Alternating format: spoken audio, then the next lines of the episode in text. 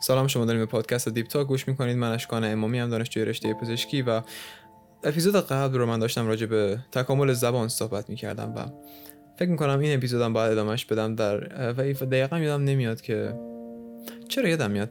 اپیزود قبل داشتم راجع به بچه ها صحبت می‌کردم و اینکه زبان چطوری در بین بچه ها آموخته میشه و بچه ها چطوری شروع می‌کنن به اینکه زبان رو یاد بگیرن ابتدا کلمات رو یاد می‌گیرن و بعدش الگو الگو رو یاد می‌گیرن و چون و گفتم علت این که بچه ها اهمیت دارن اینه که ما می‌تونیم خیلی از الگوهای تکاملی رو در فرایند یادگیری بچه ها ببینیم و خیلی از ساز و کارهای مغزی رو در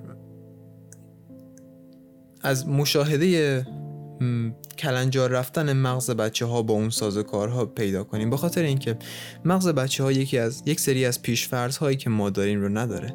یک سری از برنامه ریزی هایی که در مغز ما وجود داره در مغز بچه ها وجود نداره. واسه همین مغز بچه ها تا حدی از یک سری آموزه های فرهنگی پاکه.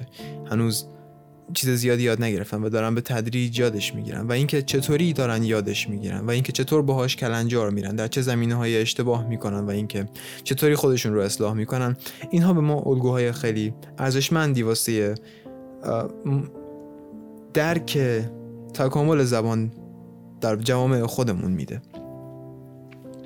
و این این تا اینجا بود و ما راجع به بچه ها صحبت کردیم. و چیزی که الان می‌خوام بگم نظر آقای چامسکی. آقای چامسکی یک زبان شناسه و اسم کتابشون رو یادم رفته ولی یک کتاب در این زمینه داره و آقای چامسکی راجع به زبان شناسی بسیار کار کرده و دیدگاه آقای چامسکی در رابطه با زبان یک دیدگاه مادیولر هست. یعنی آقای چامسکی باور داره که ما برای یادگیری زبان یک سازوکار مغزی داریم. برای همین هم هست که کودکان زمانی که دارن زبان رو یاد می‌گیرن یک سری خطاها بین کودکان ما می‌بینیم. و اگر بریم اون خطاها رو با زبانهای دیگه مقایسه کنیم می‌بینیم که خطاهای کودکان در زبان ما از الگویی که زبان دیگه داشته پیروی می‌کردن. یعنی به عبارتی چیزی که اون بچه اشتباه گفته داخل زبون ما با ساختار گرامری زبون ما غلط بوده بلکه داخل یک زبان دیگه اون ساختار جمله صحیحه. و اگر بیایم می‌تونیم ساختار جمله بندی و گرامری زبان ها رو به اگر اشتباه نکنم سه به سه حالت می‌تونیم تقسیم کنیم. یا SVO ببینید در واقع به خاطر اینکه جایگشت سه, سه فعل فاعل و مفعوله و این جایگشتش سه حالت خواهد بود. خواهی می‌کنم جایگشت 6 حالت خواهد بود و بنابراین آقای چامسکی غالبا به این مسائل بر این اساس استدلال می‌کنه که ببینید یک سری الگوها بین زبان ها وجود دارن. مثلا در اغلب زبان ها subjective قبل از objective میاد یعنی فاعل قبل از مفعول میاد. نزدیک به 96 درصد از زبان ها اینطوره. بین این 6 جایگشتی که verb subjective و objective با هم دارن. 96 درصد از حالات subjective در واقع در 96 درصد از حالات نه. در 96 درصد از زبانهایی که وجود داره subjective قبل از objective ه. و یه چیز جالب ببینید مثلا در زبان فارسی ما میگیم ما به ترتیب subjective objective و verb. یعنی مثلا من تو را همراهی کردم.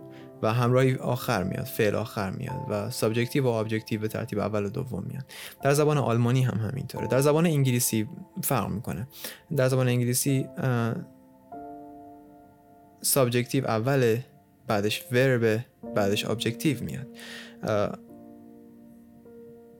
یعنی و دیده شده که در هر دو این حالت شما اگر نگاه کنید می‌بینید subjective در هر صورت قبل از objective ه خلاصه. آقای چامسکی به این باور داره که ما یک سازوکار ذهنی برای یادگیری زبان داریم.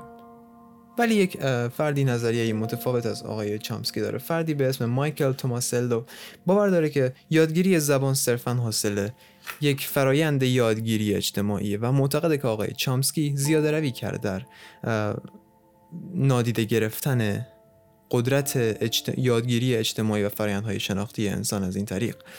برای همین آقای توماس لو میگه که در واقع زبان چیزیه که ما به خاطر اینکه بین نسل ها منتقل میشه و در واقع یک ابداع بشری بوده و داره دائما به نسل های بعد می‌رسه تماما علت اینکه زبان بین ما وجود داره یک یادگیری یک تکنولوژی یعنی زبان رو به چشم یک تکنولوژی دیگه می‌بینه.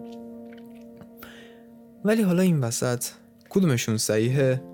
موضوع جالبیه و خب از طرف هنوز خیلی وهم ها این وسط وجود داره و دیدگاه من اینه که ساختار کلی مغز ما ما رو برای یادگیری زبان و یادگیری پذیری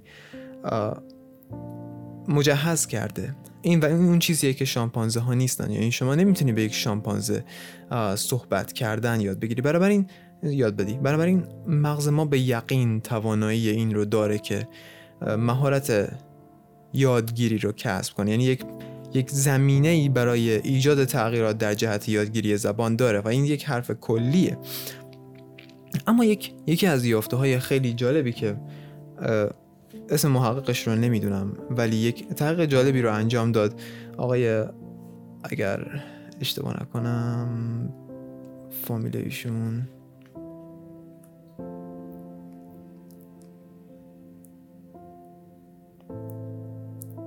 گاپنیک بود بله. اینجا. فامیل ایشون گاپنیک بود. آقای گاپنیک اومد روی یک خانواده یک تحقیقی رو انجام داد و دید که ببینید یک خانواده بودن که از سی فرد در اون خانواده 16 نفر یک اختلال زبانی خاص داشتن که به این اختلال میگن SLE Specific Language SLI Specific Language Impairment. یعنی یک, یک اختلال اصلا اسمش مشخص می‌کنه یک اختلال زبانی خاص داشتن. و این اختلال زبانی خاص به این صورت بوده که اونها بخشی از گرامر رو نمی‌تونستن استفاده کنن. حتی در بزرگسالی مثلا ما به یه بچه یاد میدیم بچه یه سه چهار ساله خیلی خوب این رو یاد می‌گیره که زمان مثلا چطوری جمع ببنده. مثلا بگه یک گربه و بعدش بگه گربه ها و این رو یک بچه در سن 3 4 سالگی خیلی خوب یاد می‌گیره و مثلا شما اینطور نیست که من شما جمع بستن گربه رو بهش یاد بدی نتونه سگ ها رو جمع ببنده. بلکه سگ ها رو هم می‌تونه جمع ببنده با همین قاعده. ولی این خانواده توان انجام این کار رو نداشت. و از طرفی جملاتی می‌گفت که به نظر میومد اختلالاتی, اختلالاتی داشت و مثالی که اینجا نوشته این بود که مثلا کارول گریه کند در کلیسا. این در حال پرواز فنچ هایی هستند که هستند. خب البته اگر این فرد در ایران بود قطعا به عنوان یک شاعر معرفی می‌شد ولی این به عنوان یک اختلال دیده نمی‌شد. و آقای آقای گاپنیک این رو اسم تست واگ گذاشت و این تست رو زمانی که از اون خانواده گرفت دید که اون خانواده یک اختلال دقیقا خاص دارن. و و این مسئله جالبیه چون شما می‌بینی یک اختلال ژنتیکی که یک اختلال اگه اشتباه نکنم مال ژن روی کروموزوم هفته و یک ژن غالبم بود تا چیزی که تحقیقات مشخص کرد.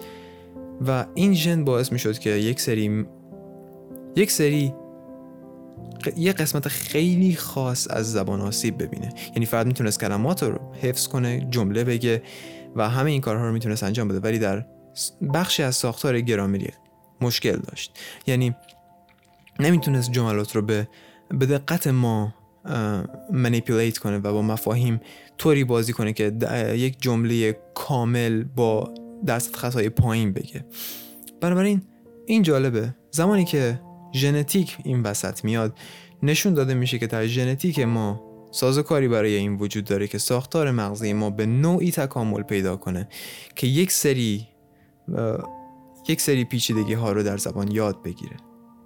و زمانی که چنین چیزی وجود داره این نشون میده که ما برای یادگیری زبان سازوکار داریم. و ضمن اینم که گفتم دیده شده بچه ها برای یادگیری زبان خیلی در خصوصا در هفت سالگی بچه ها تا هفت سالگی می‌تونن زبان های متعدد رو یاد بگیرن و خیلی هم خوب یاد می‌گیرن و هر چقدر سن میره بالا یادگیری زبان ضعیفتر میشه در بین انسان ها در واقع این یک بحث کلیه. و ببینم چند دقیقه شده. نزدیک به 11 دقیقه. هرچند فکر کنم کوتاهتر باشه. این تا اینجا. و بعدش من در اپیزود بعد در رابطه با بحث ژنتیک زبان و اینکه بین حیوانات زبان چطور استفاده میشه و آیا حیوانات هم می‌تونن یاد بگیرن که صحبت کنن صحبت خواهم کرد. امیدوارم وقت خوبی داشته باشین.